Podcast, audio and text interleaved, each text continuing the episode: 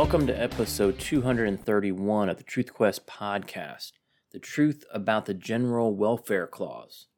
Before we get started, I want to ask you to do me a favor and share the show.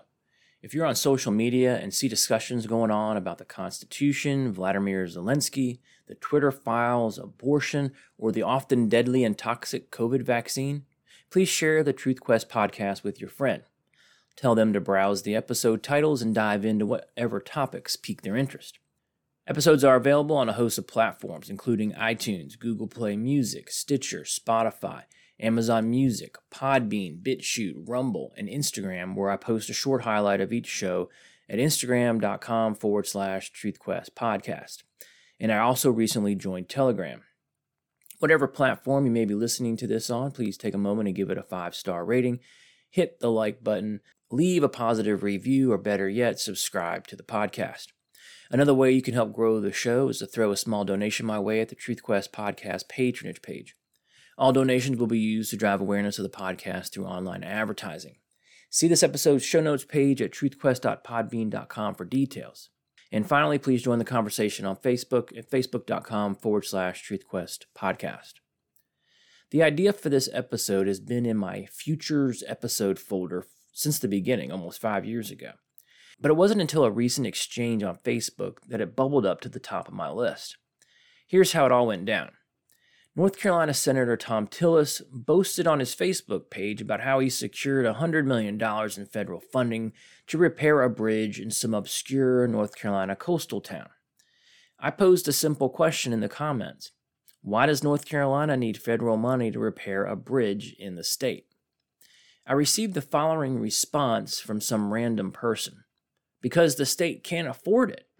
I replied, and the federal government can? It's bankrupt. Look at the national debt. Look at the money supply. Look at price inflation, all at decades high levels.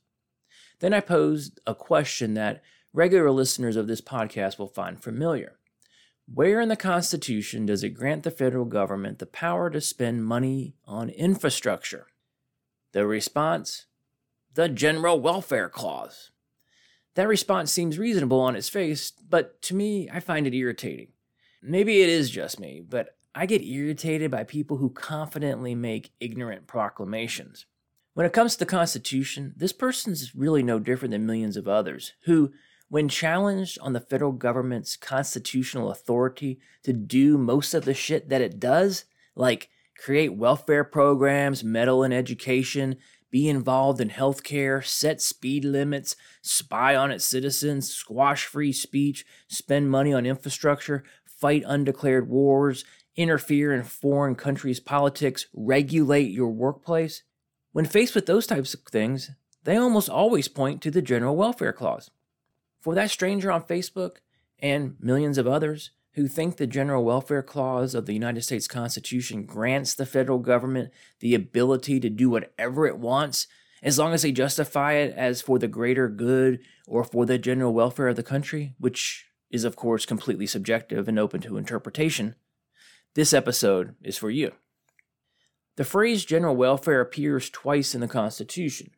First in the preamble, which reads, we, the people of the United States, in order to form a more perfect union, establish justice, ensure domestic tranquility, provide for the common defense, promote the general welfare, and secure the blessings of liberty to ourselves and our posterity, do ordain and establish this Constitution for the United States of America. That's nice, but the preamble simply provides a basic framework for the rest of the document. It does not authorize the federal government to do anything. The second time the phrase appears in the Constitution is in Article 1, Section 8, which begins with this phrase The Congress shall have power to lay and collect taxes, duties, imposts, and excises, to pay the debts and provide for the common defense and general welfare of the United States. Semicolon. But all duties, imposts, and excises shall be uniform throughout the United States. Another semicolon. Why did I point out a semicolon? I'll get back to that in just a minute. This is where my confident yet ignorant Facebook combatant ends her analysis. After all, it says general welfare, to which I must throw up the yellow caution flag like you see at NASCAR races. Everyone slow down, everyone calm down. Reading the Constitution is a lot like reading the Bible. You can't just cherry pick a verse here and there and apply it however you want. You have to read it in context to the surrounding verbiage. When faced with the argument that the General Welfare Clause grants the federal government unlimited powers in the name of general welfare, James Madison, the man known as the father of the Constitution, wrote this in Federalist 41 quote, What color can the objection have when the specification of objects alluded to by these general terms immediately follows and is not even separated by a longer pause than a semicolon. End quote. He goes on to say, For what purpose could the enumeration of particular powers be inserted if these and all others were meant to be included in the preceding general power? End quote. Okay, so basically what he's saying is, why the hell would the General Welfare Clause be followed closely by a list of specific terms to be granted to the federal government if general power was the goal? What follows the infamous semicolon in the intro to Article 1, Section 8 is 18 paragraphs where the founding fathers clearly articulate what limited powers the Constitution grants to the federal government, of which can be considered to constitute general welfare. Here's a breakdown of the 18 paragraphs. Six of them concern the military and the militia. Four of the paragraphs concern money or taxes. There's one paragraph concerning commerce. There's a paragraph concerning naturalization and bankruptcy. There's a paragraph concerning post office and post roads. There's a paragraph concerning copyrights and patents. There's a paragraph concerning the federal courts. There's a paragraph concerning maritime crimes. There's a paragraph concerning the governance of the District of Columbia and land ceded to the federal government by a state. Finally, one paragraph gives Congress the power to, quote, make all laws which shall be necessary and proper for carrying into execution the foregoing powers. And as Porky Pig used to say at the end of the Looney Tunes cartoons, that's all, folks. That is everything the federal government is constitutionally allowed to do. There are zero paragraphs concerning marriage, gay or straight.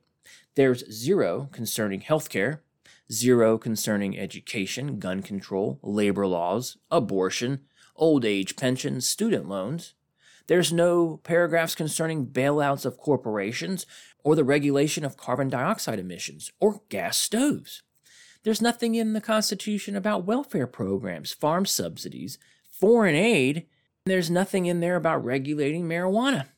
And finally, there are zero paragraphs in the Constitution concerning infrastructure spending, with the exception of post roads and maybe you can squeeze out some power in that last clause about the nation's capital and ceded territories.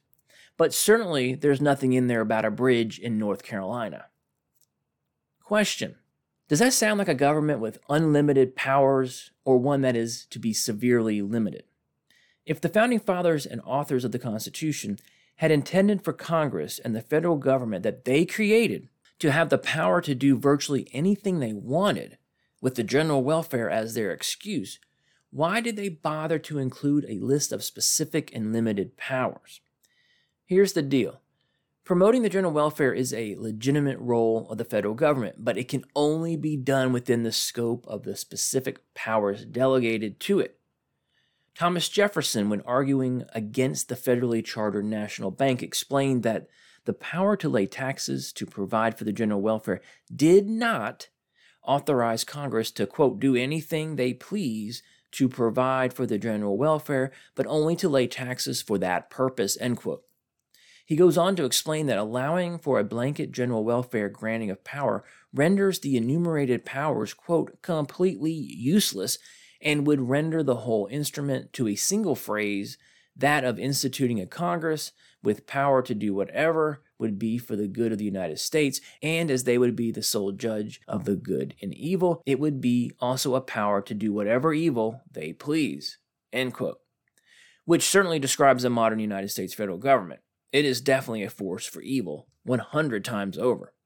To further this argument, Madison said, quote, With respect to the two words general welfare, I have always regarded them as qualified by the detail of powers connected with them, end quote.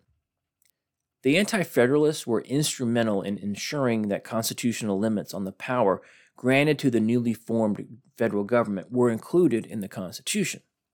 Check out episode 75, The Truth About the Anti Federalists, if you're interested in a deep dive into that topic. By the way, that episode is by far the most downloaded episode of the Truth Quest podcast. Suffice it to say, the Anti Federalists were not in favor of writing a new constitution to replace the Articles of Confederation. Their most specific complaint and fear was of an out of control central government. As I argued in that episode, they were prescient. In order to win over the Anti Federalists, the Constitutional Convention had to limit the power, size, and scope of the newly formed federal government. It is a mirror image of what just happened in the Republican caucus in Congress this month, January 2023, and the race for the Speaker of the House. In the November election, Republicans took a small majority in Congress. Kevin McCarthy was presumed to be the next Speaker. After all, he had been the minority leader over the last few sessions. Now, keep in mind, McCarthy is a uniparty monster. He doesn't stand for anything remotely conservative or principled other than what gains and maintains his power. As a matter of fact, both he and Senate Minority Leader Mitch Chicken Neck McConnell have actively worked against conservative candidates in Republican primaries all over the country, thus the uniparty monster moniker. Given McCarthy's lack of conservative principles and the fact that the majority of members of the Republicans in Congress are RINOs and line up like dolphins at SeaWorld to vote for McCarthy, and given the fact that every single Democrat is going to vote in unison like a bunch of mind numb robots for a dude named Jeffries, 20 members of the Freedom Caucus, Republicans, held out and refused to vote for McCarthy until he agreed to a series of concessions that limited his power as Speaker and provided more transparency on bills being considered for votes. Once they got the concessions, they threw their votes to McCarthy, and now he is Speaker. That is exactly what the Anti Federalists did throughout the Constitutional Convention. They refused to support the new Constitution unless the federal government's power was severely limited. They read the General Welfare Clause just like my ignorant Facebook antagonist and said, Hell no, we are not giving this new government carte blanche power to do whatever they want. Remember the Madison quote I read earlier from Federalist 41? For what purpose could the enumeration of particular powers be inserted if these and all others were meant to be included in the preceding general power? In other words, what point would there be in specifically listing the government's powers if the General Welfare Clause had already made it clear that the federal government had boundless authority to, to do whatever it thought would contribute to the people's well being and general welfare? The truth is, had the General Welfare Clause been understood to grant an unspecified reservoir of powers to the federal government, the Constitution would never have been ratified. Period. End of story. In a letter written in 1792, Madison wrote, quote, If Congress can do whatever in their discretion can be done by money and will promote the general welfare, the government is no longer a limited one possessing enumerated powers, but an indefinite one subject to particular exceptions. End quote. One last nail in the coffin of the broad interpretation of the General Welfare Clause, courtesy again of the father of the Constitution, James Madison. He once vetoed a bill that would have appropriated federal funds for the construction of roads, canals, and other, quote, internal improvements. Hello? Can anyone say roads and bridges, bridges and roads? Hello, Senator Tillis and my ignorant Facebook antagonist. A bridge in North Carolina does not benefit the country as a whole. Back to Madison's veto. He expressly noted that he could not find such expenditures in the Constitution, and he specifically rejected the claim that the General Welfare Clause was all the authorization needed. Before we end this episode, I want to grant my Facebook antagonist some grace because her ignorance is well founded, both based on how this country is run and because the Constitution is no longer taught in school. In that same year, in 1792, J- James Madison wrote If Congress can apply money indefinitely to the general welfare and are the sole and supreme judges of the general welfare, they may take the care of religion into their own hands. They may establish teachers in every state, county, and parish and pay them out of the public treasury. They may take into their own hands the education of children, establishing a like manner schools throughout the Union. They may undertake the regulation of all roads other than post roads. In short, everything from the highest object of state legislation down to the most minute object of police would be thrown under the power of Congress, for every object I have mentioned would admit the application of money and might be called, if Congress pleased, provisions for the general welfare. To which I say, holy shit, that describes the modern day United States government, does it not? They are involved in everything, most of which is unconstitutional. Yes, the federal government does have a duty and responsibility to provide for the common defense and general welfare of the country, but it can only do so within the scope of the powers delegated to it by the Constitution. And whatever it does, it must benefit the United States as a whole, not for partial or sectional interest or what is known today as special interest. For example, a bridge in North Carolina. The fact that federal powers are specifically enumerated kills the broad interpretation of the General Welfare Clause. Period. End of story. People can continue to wallow in ignorance and even confidently spew it, but as we have learned all too well in the last few years, ignorance is no longer bliss. It can actually be dangerous to your health, as we learned by many who blindly did what government officials told them to in regards to the experimental toxic, and often deadly COVID jab. And it can be dangerous to your finances as we blindly allow our leaders to print trillions upon trillions of dollars year after year. And it can be dangerous to our safety as the southern border remains wide open for all to come. President James Buchanan broke this topic down beautifully when he explained that the power of the federal government to spend money was, quote, confined to the execution of the enumerated powers delegated to Congress, end quote. Truth be told, the General Welfare Clause was often understood to be a limitation on government power in that the word general restricted federal spending only to those purposes whose benefit were national in scope rather than purely local or confined to a single interest group, like a bridge in some North Carolina coastal town. And that's the truth about the General Welfare Clause. Please subscribe to the podcast on your favorite platform.